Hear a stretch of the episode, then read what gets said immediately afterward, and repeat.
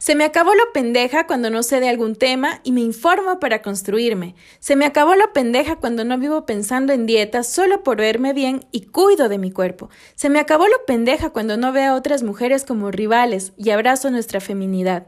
Se me acabó lo pendeja cuando me amo más que cualquier relación que dañe mi integridad. Todas y todos tenemos la libertad de ponerle fin a lo pendejo y escoger otro camino. Tú decides.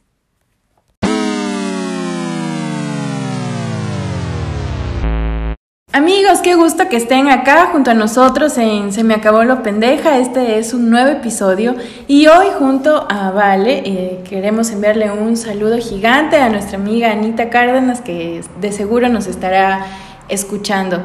Hemos conversado entre nosotras y hemos llegado a la conclusión de que en este episodio queremos conversar sobre un tema un poco controversial, se podría decir en qué es qué pasa después de esas rupturas amorosas que tenemos en nuestra vida, no solo como mujeres, sino también qué pasa en los hombres, cuál es todo este proceso. Y para eso hemos invitado a un especialista en el tema, no sabemos, pero de ley también tuvo una ruptura amorosa, todos la, la hemos tenido.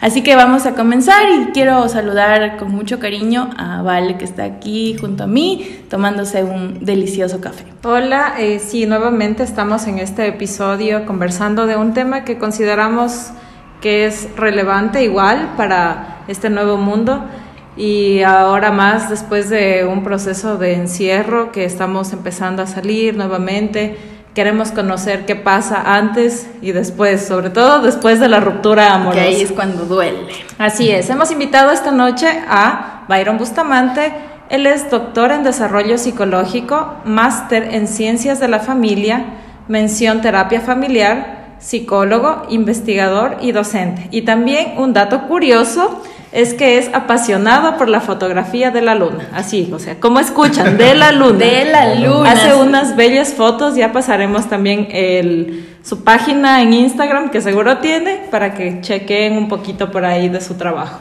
Así que bienvenido, ¿cómo estás, Byron? Muchísimo gusto tenerte acá con nosotros. Hola, mucho gusto, mucho gusto y muchas gracias por esta oportunidad. Eh, yo no sabía cómo pronunciar el nombre de su programa, porque como no tenía al final la es letra... Que sabía, es inclusivo, ah, es inclusivo. Yo siempre Entonces a mí se me quita lo pendejo. Así es. Sí, sabes que a todos nuestros invitados es como... Eh, dicen, ¿Qué digo al final? Sí, ¿qué, qué, digo qué es? ¿Pendeja o pendejo? Entonces como la Vale siempre lo ha repetido, es un tema inclusivo, así que a ti pendejo, a nosotros pendejas. ok, ok, entonces contribuyamos un poco a que se nos quite lo pendejo. Muy bien. Tenemos tantas preguntas y creo que, bueno, de mi parte la, la he vivido también. He vivido rupturas y todo este proceso que es para llegar a ese desenlace, no sé si bueno o malo, pero que llega, ¿no? ¿Cómo llegas a tener una ruptura? Bueno, eso es súper importante primero preguntarnos cuándo rompo. A veces las personas piensan que rompen el día en que dicen esto se acabó, ¿ya? o el día en que dicen, bueno, terminamos. Y la verdad es que no es así. La ruptura empieza muchísimo antes. Y las personas empiezan a irse mucho antes de que realmente se dé ese, ese, ese punto final en el que todos necesitamos como un ritual. Es decir, mira, tal día fue, y desde ese día han pasado tantos la días. La conmemoración, como, el aniversario de la ruptura. Como que uno necesita contar, porque es parte de procesar, es parte de darle una historia. Pero realmente las rupturas empiezan con lo que se llama críticas destructivas. ¿Qué significa eso? Por ejemplo, que tú a tu pareja, en vez de decirle estás triste, le dices eres triste. En vez de decirle em, hoy no has hecho esto, le dices tú eres un despreocupado, tú eres un tal. Entonces empiezas a cargarlo de adjetivos negativos y no le das oportunidad. O nos cargan también. Pero cargarles. Es que de cargarnos. O sea, sí, sí, pero voy al hecho que más o menos yo creo que vas por el tema de empiezas a creerte esa historia en tu mente. Y empieza el lenguaje a ser muy fuerte. Eh, la ruptura empieza porque el lenguaje es muy fuerte. La crítica constructiva, crítica global es cuando utilizas la palabra eres y no cuando utilizas estás o estar. Son dos verbos súper importantes en la terapia de pareja. Cuando tú mucho usas es, es, es, es, no le estás dando chance de cambiar. Ya le dijiste que es así. Y eso genera una reacción negativa en la persona. Y eso es lenguaje, y hay que enseñarles a las parejas a comunicarse, a comunicar eso, eso que no me gusta. Lo que no me gusta es que no lavaste la, la vajilla, que te da una oportunidad. Si te dijeran eso, dices, bueno, ya las lavo, corregiste la conducta. Pero cuando ya te tachan, ¿cómo lo corriges? Ya no te dan chance. No te dan chance, no te dan o no das chance, porque Exacto. esto es bidireccional. Tú respondes también a ese tipo de comunicaciones. Claro. Eres una perezosa, ah, pero tú eres tal cosa. Y ahí Entonces, comienza. Y ahí empieza, la empieza pelea. empieza la comunicación en ese sentido y ambos se hieren mientras se comunican así. Y tú dijiste el segundo. Hay una teoría que se llama los cuatro jinetes del apocalipsis, para que más o menos entiendan cómo vemos nosotros la- las relaciones de pareja. Eh, esto significa que cuando se unen estas cuatro características hay una probabilidad de hasta el 95% de predecir que una pareja va a romper. Ya, la primera es estas críticas destructivas. La segunda, eh, la teoría de Gottman se llama. La segunda es cuando eh, hay desprecio, lo que tú decías hace un rato. ¿ya? Es decir, la persona ya deliberadamente está fijándose mucho en aquellas cosas negativas. Cuando ya está segura la cuestión.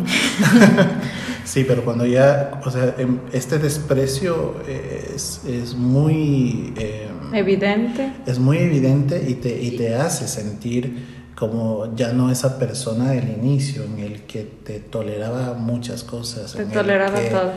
Tercero es la actitud defensiva. ¿ya? Cuando tú ya estás esperando que algo te diga y reaccionas, y mientras más rápido reaccionas, son como de las relaciones ya muy, eh, que vemos muy desgastadas, en las que por último recién sales, ve, ya apareciste, cosas así, como que estás muy reactivo a, a- a cualquier tipo de, de- de dolor o cualquier tipo de cosa que, que te pueda generar tu, tu pareja. Y vivir en esa situación es complejo. Estar pensando que aquella persona que te debería hacer bien, que te debería cuidar, sabes que Te no quiere hacerlo. claro. Sabes que te está despreciando, sabes que te va a criticar. Ese es el tercero. Y el cuarto, el que te predice muchísimo más la ruptura, es eh, la conducta evasiva. O en pocas palabras, la indiferencia. Cuando exactamente me da igual, Te vivas ignora. o mueras, estés haciendo lo que estés haciendo, yo hago mi vida, tú haces la tuya, y eso genera ya este proceso eh, formal de se acabaron las cosas. Cuando esas cuatro cosas se unen en una relación de pareja, estamos hablando ya de una altísima probabilidad de que acabe. ¿Y hay cómo recuperarse de eso? O sea, Claro. me refiero. Sí, me refiero a eso que- era, ajá, a Ajá, o sea, puedes llegar a un punto en el que ya cumples como estas cuatro etapas. ¿Y hay cómo volver atrás? Claro. ¿O ya fue? Hay antídotos. A ver, enséñenos. Sí, pero es que claro, quienes nos están escuchando comienzan con la primera y eso me pasa, la segunda Claro. eso también, y la tercera sí, tal vez la cuarta no, me ¿Y pasa. ahora qué hago? Sí, pero ¿qué hago? Porque tal vez es, Nosotros no en quiero romper. pero Nosotros en la psicoterapia de pareja justamente ayudamos a que esas cosas se vayan reconstruyendo. Pero es difícil que las parejas digan, ok, estamos mal, vamos a ir a terapia. Ok, ese es el problema. Claro, ese, ese es el pro- problema más el- fuerte. El problema más fuerte es cuando asumimos que estamos en una situación que ya nos está desbordando y es ahí justamente cuando necesitamos una visión externa que te explique lo que estás viviendo y te haga consciente de que eso es un problema, porque a veces tú no eres consciente. Porque ya lo vives ahí, es como que Lo- ya. claro, como estás que es dentro estás dentro de la situación, entonces eso es muy difícil que tú identifiques que, te está pasando algo, que les está sucediendo algo y las consecuencias que eso tiene. Porque muchas veces, por ejemplo, cuando, cuando hay un hijo o una hija de por medio, ¿qué aprendizaje tienen ellos de esa relación que ven que es, dañ- que es dañina, que es tóxica? Ellos aprenden una forma de amor. Entonces muchas de las parejas cuando buscan ayudas, cuando se les dice, mira, ¿qué le estás enseñando a esta persona que depende de ti? Pero las parejas no terminan por eh, justamente eso, cuando hay un niño, una niña, hijos de por medio y es que siguen Claro, a ahí, siguen siguen. ahí, pero no es sano. Eso, eso es un error. ¿No es cierto? Sí. La, a ver, No lo la- hagan, amigues, no lo hagan. No, no, lo que me va a referir que es un error es que la pareja se ha terminado hace rato. Recuerden que una cosa es lo formal, el papel Ya. es una cosa. Lo que ellos deciden es mantenerse dentro de su rol parental. ¿sí? Es decir, quieren seguir siendo padres. Lo que no quieren es seguir siendo parejas. Porque dentro de la familia hay muchos roles. Y tú quieres seguir siendo el padre de ese niño, la madre de ese niño. Pero a ti que te pase algo rápido, ¿me entiendes? Entonces, no es que son pareja. Ah, ese, ese es el, ese es el error en la, en la mente de, de muchas personas que viven esa situación. Que consideran que en verdad siguen siendo pareja cuando en verdad la pareja es otra cosa. Entonces la ruptura ya fue hace, cuando se acabó esa chispa, ese amor tal vez que existía entre ellos, ahí ya fue la ruptura. Hay dos cosas que caracterizan al amor. ¿Qué? O sea, no sé, porque la chispa yo creo que es un ratito nomás. ¿Crees Es- que solo sea un O ratito? Es sea, parte del es parte, proceso. es parte del proceso. Yo cacho que ya te enamoras y ves todo lindo y aceptas los errores del otro porque dices, ay, es que es tan hermoso y suspiras, pero con el pasar del tiempo te das cuenta que hay ciertas cosas que ah, de las que antes suspirabas ahora ya no. Ahora es como, eso me empieza a molestar. Y ahí es cuando, creo yo, que empiezas a entender que el amor es aceptar esos errores y tratar de mediarlos con los tuyos. No sé si me equivoco, porque yo en teoría puedo saber un montón de cosas. Ahora de, la vida real. Bueno, lo que nosotros decimos es que el amor se caracteriza por dos cosas. Y, y si tú las piensas, por ejemplo, si tienes un hijo o hija, las piensas y vas a decir, sí, efectivamente yo le amo a mi hijo por dos cosas. Primero, porque hay muestras de cariño. Si puedes hacerle un bien a esa persona, si puedes hacer lo que se sienta bien, tú vas a escoger generalmente eso. Y desinteresadamente, obvio. y desinteresadamente, pero vas a intentar que esa persona se sienta querido, que se sienta agradable contigo, que sienta que va a estar contigo y va a permanecer contigo. Eso es lo que llamamos cariño. ¿ya? Es una parte, no es quizás la más importante, pero es una parte. Luego les explico por qué no es la más importante. Y, y las dos viendo lo va a ir a pero ya lo, lo quemamos ahorita. La segunda es el cuidado. Ay, Amor tan es cuidar. bonito, claro. Amor es cuidar. Eso quiere decir que si alguna persona necesita de tu sacrificio para estar bien, tú lo vas a hacer. Como lo harías con tu hijo, como lo harías con alguien que, que efectivamente amas, que sabes que está pasando por una situación difícil, que sabes que está pasando por problemas y tú decides sacrificar tu bienestar por darle a esa persona algo de, de bienestar, algo de, de calidad de vida. ¿Ya? Pero está bien. ¿Está bien hacer eso? Cuando amas, eso Sí. está bien, porque te genera a ti bienestar y a la Chuta. otra persona. Pero a veces puedes caer en un círculo también que das demasiado. Cuando no es recíproco es un problema. Ajá. El amor es recíproco. Es Por eso hay un tercer en- componente que se llama compromiso, que significa entre esas personas debe existir esa misma eh, igualdad de condiciones, de afectos, de... esa misma transferencia. Si yo te doy cariño, me das cariño. Si yo te cuido, me cuidas. Va de ¿me ida y entiendes? vuelta. Es- eso funciona. Si el cuidado solo viene de una parte hacia otra, pues no es una pareja. Eso probablemente es una mamá hacia un bebé, porque el bebé no le puede cuidar a la mamá, pero la mamá sí. Y dice, es que no he experimentado nunca un amor como este. El agradar o el enamorar, que es parte del proceso, eh, tiene que ver con lo que haría cualquier especie, cualquier animal. Si tú te vas a las Galápagos, ves a estos pájaros, que no me acuerdo cómo se llaman, que inflan el pecho, porque quieren llamar la atención, ¿verdad? Pero a lo mejor tienen un tumor adentro y tú no lo ves, solo ves el pecho Inflado. rojo, inflamado, Claro, hinchado. claro. Y eso es lo que muchas veces sucede en la etapa de enamoramiento. Te muestran esas partes. Esas que- máscaras. No sé si máscaras, pero creo que todos tenemos como una estrategia para llamar la atención de la persona que queremos, porque la queremos. Entonces, durante un cierto tiempo es como el marketing, te vendes y vendes aquello que Qué feo que suena, te vende. suena feo, pero, Pero es en realidad así. es así, sí. O sea, tienes razón. Por eso te, les decía, te a maquillas veces- bonito para que te vean más hermoso de lo que eres. Exacto, pero probablemente cuando se prueba el amor es cuando te ve, cuando te despiertas y te Y se queda, queriendo. claro, y se queda ahí. Uy, no, ahí sí, hágale quedar nomás. Ay, sí, Claro, es que- haga lo que es- da. A ver, pero tampoco hay que satanizarlo al enamoramiento, porque es No, una parte obviamente, importante y es una parte eh, relevante dentro de la relación, porque vas generando vas generando ese vínculo con la persona y vas teniendo una historia. Que hace que cuando hayan problemas, o sea, es como hacer las bases muy fuertes para cuando hayan problemas Exacto. sostengan. ¿Y sabes cuál, sabes cuál es una de las cosas que genera la resolución de problemas cuando está recién en la etapa de enamoramiento? Y aquí les voy a preguntar, cuando ustedes tenían problemas en los primeros meses con su pareja, ¿no les bastaba un abrazo y un beso y ya se calmaban? No, pues eso nomás, fu. Nos volvíamos a enamorar, beso, abrazo y todo Claro, bien. sí, e- es así. Entonces ese es uno de los antídotos para el desprecio, las muestras positivas de afecto, que las vas perdiendo con el tiempo, te vas olvidando de ellas. Que ya, un- ya no es la solución el beso, el abrazo, o tal vez solucionar los problemas en la cama, no sé, ya eso ya, es- Exacto. ya eso, no. ya, eso ya perdió el efecto. Entonces dices, es que tenemos que hablarlo. Entonces ya cuando empiezas a decir tenemos que hablarlo, discutirlo y demás, es porque efectivamente esto otro ya no funciona. Ya no está fluyendo todo. ya. Entonces cuando antes alguien, es como con tu bebé, cuando tú lo abrazas y le das eh, esa, ese calor, esa seguridad, pues se calma. Entonces es como que nosotros vamos repitiendo estas formas de, de- sentir cariño que tenemos desde muy pequeñitos, también en una forma un poquito más elaborada, pero luego. Entonces, luego tú buscas eso.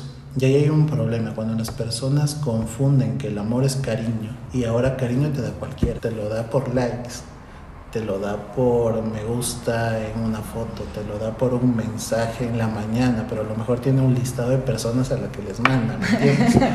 Entonces, No hagan eso, señoras y señores. Por entonces- WhatsApp, copia, pega, copia, Copia, pega, pega, copia, para que pega. no se entienda el reenviado, ¿no? Entonces, entonces lo, que, lo que sucede es que muchas personas asumen que esa parte es la más importante del amor. Cuando realmente la parte que pesa mucho más en el tiempo es que seas capaz de cuidar a esa persona, de que seas capaz de sacrificarte en verdad por esa persona, porque de eso sí te acuerdas. Del like 583.423 te olvidas cuando te llegue el siguiente, pero, pero de... Pero de alguien Claro, que- de, que de te esos pueda- momentos en que, por alguien- ejemplo, ahora el- que vivimos esta, esta emergencia sanitaria y esa persona que estuvo ahí contigo, te preguntó cómo estás, se hizo presente, que te cuidó, se queda. Exacto. Full, se queda en ti. persona que me ha demostrado que soy importante para él o ella, o yo dudo de aquella persona que me dice frases bonitas siempre, siempre, siempre, pero cuando lo necesito no está. ¿De quién dudas? Obviamente, del que te dice frases lindas y no está. Claro. Y nunca lo viste, pero ni en foto. Claro. Pero, ah, Byron, tiene que haber amor. O sea, tiene que haber amor, porque si es una relación y están pasando en un mal momento, pero una de las dos personas ya no siente lo mismo, o sea, ya no está en la capacidad de, de cuidar, ya no está en la capacidad de ser recíproca ante, las, ante todo lo que tú nos has señalado en este momento. Pero el otro quiere salvar esa relación y va a terapia, hace muchísimas cosas, pero claro, la otra persona está negativa totalmente. ¿Se puede salvar? ¿Tú puedes ir hacia adelante en un bote con un solo remo? ¿O No. vas en ruedo? Vas en ruedo, Vas pues en no, ruedo. ya solito ahí, solo ya échate el muerto y a seguir. Es que la terapia de pareja es cuando van los dos. Ya, pero claro, ahora estamos hablando de una situación en la que ya estamos el antes, ¿no? Antes de, de- de todo este proceso de ruptura. Y llega la decisión final, o no sé si tal vez nos estamos saltando como algo eh, adicional a, a- antes de Mira, romper. el, el antes de romper tiene mucho que ver eh, el apoyo social con el que cuentan las personas que van a romper. Por ejemplo, si tú eres una persona que tienes trabajo, si tú eres una persona que tu familia te va a apoyar, si eres una persona que eh, tienes un- a alguien que te sostenga en esa etapa de crisis, va a ser más probable que tomen la decisión más rápido. Pero si en cambio tu entorno laboral, tu entorno familiar, tus amigos y demás no lo ven bien al hecho de que rompas, eso muchas veces te retiene y hace que pospongas la decisión. Entonces hay algunos factores, hay muchos factores, te explico uno de ellos. Pero, insisto, la, la ruptura no es ese acto final, es todo un proceso que para mucha gente puede ser de muchos años. Para mucha gente a lo mejor que ahorita se escuche dice, oye, sí, pues de verdad, yo ya no soy pareja de él, soy el, la madre de sus hijos, pero pareja no somos. Somos compañeros de casa. Hay gente que duerme en cuartos separados, sí. sigue así. O sea, parejas no son. Hacia afuera pueden aparentar ser una pareja legalmente constituida o algo así. Pero pareja es quien te muestra cariño, respeto, compromiso y te cuida. Si es que uno de esos componentes no hay, pues simplemente estás con una Dígale persona. adiós. Estás una persona que te, que te sirve de chofer, estás con una persona que te sirve, qué sé yo, ¿Qué te sirve? ¿Qué te sirve? Claro, porque a veces también se quedan las parejas porque hay una utilidad, o sea, nadie toma Claro, una porque hay porque- bienes en común, porque hay Claro, hay intereses de por medio que son más fuertes que, Sí, a nosotros, romper. a nosotros siempre nos piden que analicemos cuál es el ganar de las decisiones de las personas. Una forma para, para cu- cuando tú no entiendes, dices, ¿cómo esta persona que, se, que, que sufre tanto, que se ve que sufre tanto, ¿por qué sigue ahí? Entonces ahí te preguntas, ¿qué está ganando? Entonces puede ganar muchas cosas, estatus, eh, económicamente. O el miedo a estar solo. Tal vez ya está en una edad en la que dice, y ahora si rompo, ¿qué pasa? ¿Qué voy a hacer ¿Qué con voy mi a hacer vida? con mi vida? Nadie me va a querer, tengo tres hijos. No voy, a, no voy a recomenzar nunca. Claro, y, y- y nos quedamos y nos quedamos ahí por, por eso. Pero en terapia lo que nosotros decimos que siempre el hecho de posponer una decisión no la arregla.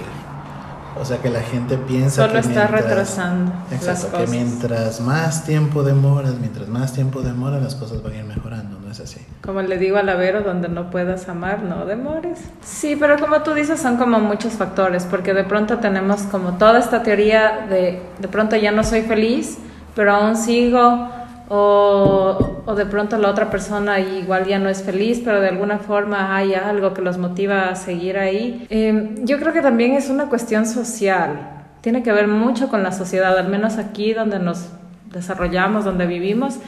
Es muy complejo, si te separas es cómo te van a ver, eh, ya Ay. eres la divorciada o el divorciado, ya tienes, eh, empiezas otro tipo de, de vida y es como, ¿qué voy a hacer de aquí en adelante? Nadie me va a querer así. Bueno, aquí les hago una confesión que en relación a la pregunta que hicieron al inicio, realmente yo soy divorciado y empecé a estudiar terapia de familia, terapia de pareja cuando estaba separado.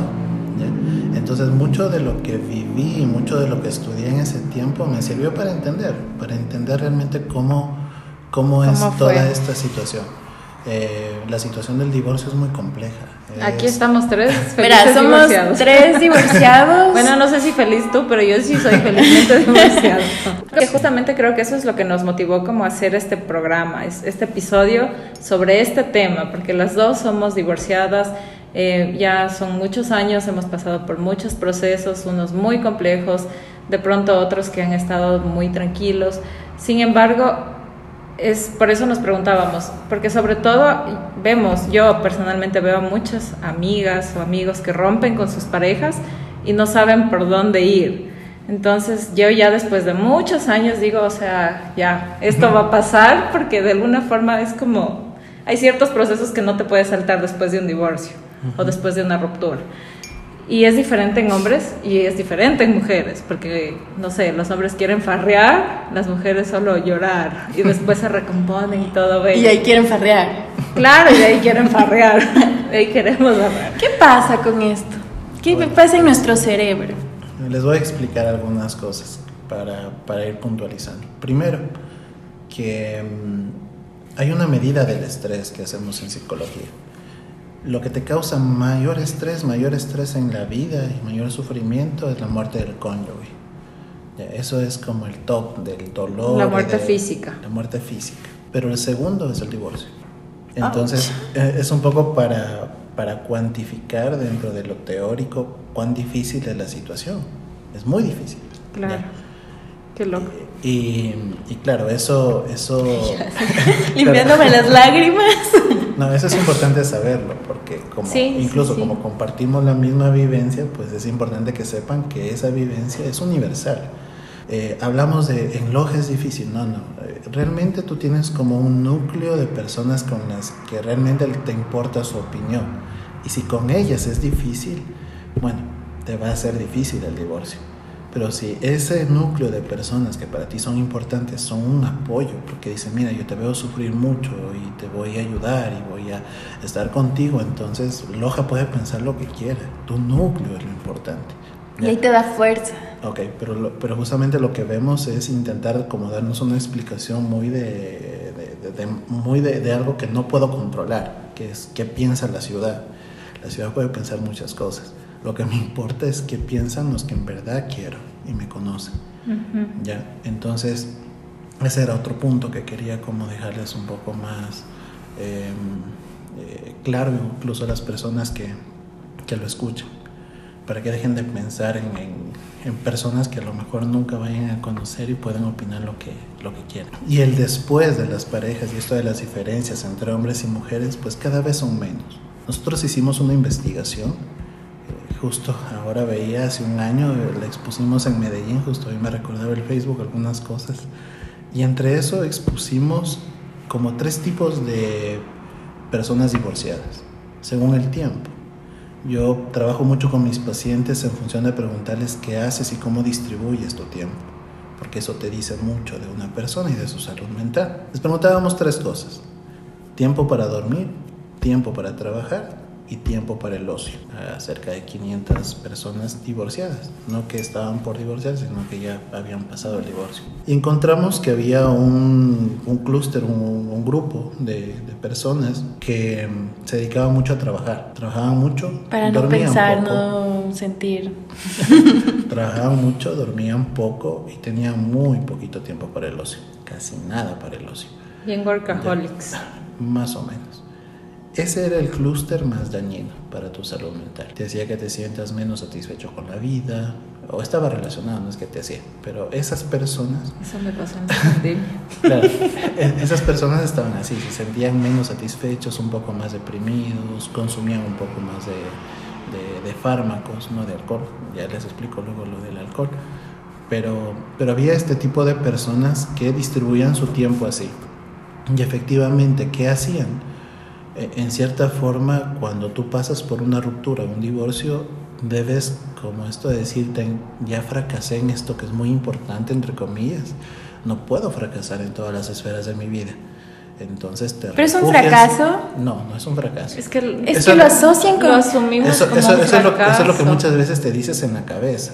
Ya fracasé. yo digo, esa palabra yo sí he aprendido ya en estos años de, de, de esta ruptura que tuve de que no es un fracaso y, porque es una decisión y a mí y muchas personas el fracaso es que fracasaste yo no es un fracaso y eso yo sí quiero como dejarlo así muy en claro no debemos de pensar eso porque son decisiones que toma cada uno. ahí otra vez el lenguaje juega un montón. pero cuando tú empiezas lo tomas así. Y por qué lo tomas así porque realmente cuando las personas empiezan un matrimonio, ninguno empieza un matrimonio pensando que va a terminar, sino que tú haces un plan. Es como, lo que hacen los, es como lo que hacen los migrantes. Cuando un migrante viene, dice, yo voy a hacer esto y voy en tanto tiempo a traer a mi familia, etcétera, etcétera. Entonces hay un plan pero a lo mejor ese migrante llega y está aquí el mes y ve que no tiene trabajo y demás y siente que su plan ha fracasado, no que él ha fracasado, mm. sino que esa ruta que él tuvo no se dio. Entonces esa es la sensación con la que quedan las personas, de que ese plan que tenían para toda la vida se truncó. Esa sensación mm, no se permiten sentirla en otros espacios, entonces empiezan a intentar funcionar o ser funcionales en otras cosas. O trabajar. Se refugian en el trabajo, se refugian en otras cosas para eh, como trabajar con esa, con esa sensación de, de Pero creo que todos hemos hecho eso, o sea, quienes nos están escuchando y se han divorciado, han tenido una ruptura, tratamos de de buscar otro espacio donde concentrar para, no sentir tanto dolor o para no sentir por ejemplo lo que hablábamos en otro episodio que, que decíamos que el dolor a veces lo decimos es como es muy fuerte no quiero tenerlo pero deberíamos darle la vuelta decir, o sea, este dolor me debería impulsar para hacer otras cosas. Claro, eh, yo lo que les digo a mis pacientes es qué emoción tienes ahora y úsala a tu favor. Si ahora tienes ira, bueno, esa ira te dice algo, úsala a tu favor. Anda, protégete. Pro- no, protégete, porque la ira te dice que algo te está lastimando. Mm. Protégete. Mm. Eh, Deberíamos hablar sobre emociones. El, mie- el miedo igual te dice, "Ah, hay algo que te puede generar un peligro, por favor usa la mascarilla, es miedo, la usas a la mascarilla, Claro. te mantienes distante, si no tuviéramos la emoción, cada uno Seríamos, viviera- seríamos felices subiéndonos a los árboles, como Tarzán. cada uno viviera un mundo de toma de decisiones con muchos errores, porque las emociones lo que te hacen es intentar disminuir los, los errores, la posibilidad de equivocarte. Y ahorita solo así como una preguntita, perdón que me, me desvíe. Cuando nos, eh, cuando tenemos esa ruptura, pero que se basa como solo en esa emoción, que fue así como se acabó y esto y, y- y chao. Y tomamos la decisión en base a esa emoción. No siempre es así. No, no, por eso, no, no siempre es así. Pero esa, ¿crees que esa decisión esté como bien personas, tomarla? No sé. o sea, hay personas que son muy impulsivas y toman decisiones basadas justamente en sus emociones y no se toman el tiempo momento. para reflexionar las consecuencias de esas decisiones. Y así cometemos muchas, no sé si llamarlos errores, pero generamos muchas conductas que tienen consecuencias que no nos gustan, para ponerlo bonito, pero es lo mismo. Entonces es eso, cuando no te das el tiempo suficiente para analizar que esa emoción o detrás de esa emoción pueden haber cosas que aún son solucionables, pueden haber cosas que quizás no te has dado el tiempo suficiente para entenderlas. Entonces es mejor no tomar Decisiones Nunca es tomar decisiones eh, y aquí estoy cometiendo En base un a error, emociones. pero es muy muy eh, negativo el tomar decisiones cuando estás muy feliz o cuando estás muy triste. ¿Y por qué estás cometiendo un error? Yo, Sí, porque en el lenguaje que es muy potente debes evitar decir las palabras nunca, siempre, nadie, todos.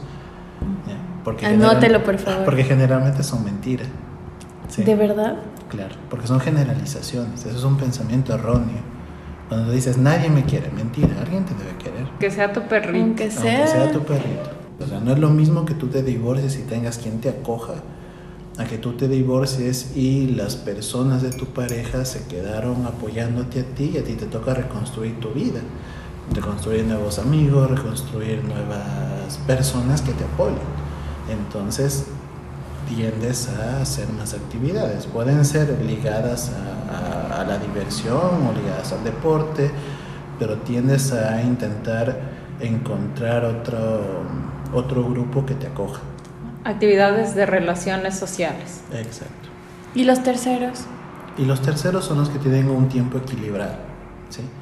Tienen menos depresión, tienen menos problemas con el estrés, menos consumo de sustancias. Y son los que lograron equilibrar con el tiempo, el, eh, eso, el tiempo para dormir, que es, una, es como un indicador de tu salud mental, el tiempo para trabajar y también que tienes un tiempo para ti, que es una de las cosas que aprenden las personas cuando van superando las diversas etapas del duelo después del divorcio. Es ¿Y eso decir, puede tardar años? Depende de muchos factores, pero sí puede tardar muchos años. Sí. Hay personas que no lo superan y eso es como un duelo no resuelto, como cuando se te muere alguien y no lo superas. Ya, Pero no eres completamente consciente de eso. Muchos no, Y por eso repites patrones. muchos no. Muchos no son muy conscientes y ahí es donde entra el tema de la, de la terapia. Alguien justamente me escribía hace poco que, que pasaba mi, mi comunicado que iba a atender nuevamente y alguien me decía, pero ya es tarde. Me escribió, pero ya es tarde, ya está divorciada. Entonces yo le escribía, nunca es tarde. Porque todas estas etapas de después de, de, de volver a construirte a ti mismo, de volver a, a- a edificar esas ideas que necesitas para tener una vida eh, con bienestar. Eso también toma tiempo. Y hay muchas cosas que perdonarte, hay muchas cosas que pensar, hay muchas decisiones por tomar. Hay, hay, toda, una, hay toda una etapa de, de reconstrucción personal que empieza. Ay, así es, qué loco. o sea, es súper fuerte, es muy muy largo este tema en realidad. Hay muchos procesos. Ya sabemos lo más importante que, claro, es cuidar, el amar en realidad. Cariño y cariño, cuidado. Y después compromiso. Eh, ¿Cómo aprender a, a, sanar? ¿Qué debemos hacer? Después de romper. Ok, después de la ruptura hay muchas personas pasan por una etapa que se llama la etapa de, de asimilación de lo que les está sucediendo y luego la etapa de adaptación, de que me adapto a una nueva realidad. ¿ya? Eso puede durar meses. Es súper importante que las personas tengan apoyo. Yo escribí un ensayo que creo que se llamaba Nadar contra corriente. Y a veces el divorciado es como un salmón que va contra la corriente y necesita personas no que le pongan piedras para no salir, sino más bien alguien que le ayude. Lo que, le dé, que le dé la vueltita para que siga a favor lo, de la corriente. Que lo sostenga. Es que tú vas en contra del sentido de lo que en general tú mismo esperabas y otros esperaban. Uh -huh. A veces en contra de, de, de lo que, que, piensas que quisiera tu hijo o tu hija, en contra de lo que quisieron tus padres y demás. Y entonces necesitan mucho de estas personas, de estos otros ángeles, en cierta forma, que te ayudan a superar etapas, que te ayudan... Que te sostienen. Que te ayudan y entienden eh, sin juzgar aquellas situaciones de cómo la estás viviendo. A las personas no se las deja de amar de un momento a otro y no se deja de, de extrañar ciertas cosas de, de la persona con la que decidiste en algún momento que era muy importante en tu vida. Y necesitas personas con mucha empatía para transitar ese camino. Claro, muchas veces también uno se compara con el otro. Es decir, mira, el otro rehizo su vida. A las dos semanas. y eso genera una frustración adicional, porque te estás comparando con alguien y lean ese ensayo. ¿En dónde está? ¿En dónde lo podemos ver, buscar, por favor? Tienes que pasarnos el link y lo vamos a publicar porque suena okay. súper interesante. Es, sí. que, es que hay un momento cuando se da esta ruptura en la que tú definitivamente dices vamos por dos caminos diferentes. A claro. lo mejor uno de ellos tiene un camino menos complejo que el tuyo y a lo mejor a ti te tocó el camino un poco más complejo. El más empedrado. El más empedrado y demás. Pero si tienes ese camino más empedrado es porque necesitas más apoyo. Y ahí estamos los profesionales, están tus amigos, está tu familia, están aquellas personas que debes dedicarles más tiempo. Y eso también es otra cosa. Yo siempre hablo del tiempo. A veces cuando nosotros rompemos a esa persona con la que hemos eh, terminado, le dedicamos horas en nuestro pensamiento, horas. Sí, que horas, que uno horas, desperdicia horas. tiempo pensando en cosas y es como... Bien, y a tu alrededor, y a tu alrededor hay personas que te necesitan bien y que Sí. te quieren bien. Y a esas personas les das muy poquito tiempo. Cuando tú empiezas a mejorar es cuando a quienes te quieren bien les das más tiempo. Y a estas personas para las cuales ya no eres quien eras o ya no tienen la importancia que tenías, pues empiezan a, a- a tener en tu vida, en tu, en tu momento de- de- del día, pues menos tiempo. Y dices, oye, hoy día ya no lo pensé. Pero es cuestión de, como, digamos, si lo pienso 12 horas, tratar de que lo piense Reducirlo, 10 y, sí. y Poco a ponernos como estas metas para, para no seguir. Siempre en terapia hay que ponerse unas metas súper pequeñas. Ah, porque esas te pequeñas. motivan. Es como cuando te vas Y ya las gimnasio, cumples y- Es cuando te vas al gimnasio y te dicen debes bajar 10 kilos, pero no, si te, si te Pero- dijeran en esta semana vas a bajar un kilo, tú ya te sientes Súper alegre porque lo posible. lograste. Entonces a la siguiente vas por otro y otro y así. Pero si ya te dicen la- lo que es mucho más complejo y te das cuenta que de eso vas apenas en uno, entonces ya lo ves desde otra perspectiva. Y, y con, la- con, con esto de sanar, pues también es así, es de poco, de poco a poco y a tu ritmo. Claro, no es una carrera de, de velocidad. Cuando nos divorciamos no, queremos ya, pucha, Estar eh, bien al estar otro- bien al otro día, después de haber firmado y ya seguir con tu vida y que Quieres hacer la fiesta del Claro. divorcio, pero no. Pero es, es un proceso, es todo un proceso y es lo que hemos aprendido, eh, si podría decirlo yo desde mi espacio, que es un proceso y que ahí varias veces he sido pendeja, obviamente, que se me acabó la pendeja que creamos este también, y que hay episodios de mi vida en el que sigo siendo. Siempre les preguntamos a nuestros invitados, ¿cuándo se te acabó lo pendejo? ¿Crees que se te ha acabado lo pendejo? A mí no. No, no todavía. No todavía. Yo soy un pendejo medio diferente. Soy de esos pendejos que todavía creen que las cosas pueden ser un poquito mejor y confío mucho en la gente. Y a veces te decepcionan. Y cuando te decepcionan, y, cuando, y cuando te decepcionan, pues te das cuenta y te dices a ti mismo qué pendejo que soy, sigo confiando. Pero prefiero ser ese pendejo. ¿Prefieres tú? Sí, A, ir, a, ir, desconfiando de la gente, desconfiando de... Sí, qué feo vivir así, ¿no? Con miedo, con... Ajá, como con el constante miedo de que te van a fallar. Y, o sea, al final es como, tú también puedes fallar. Claro.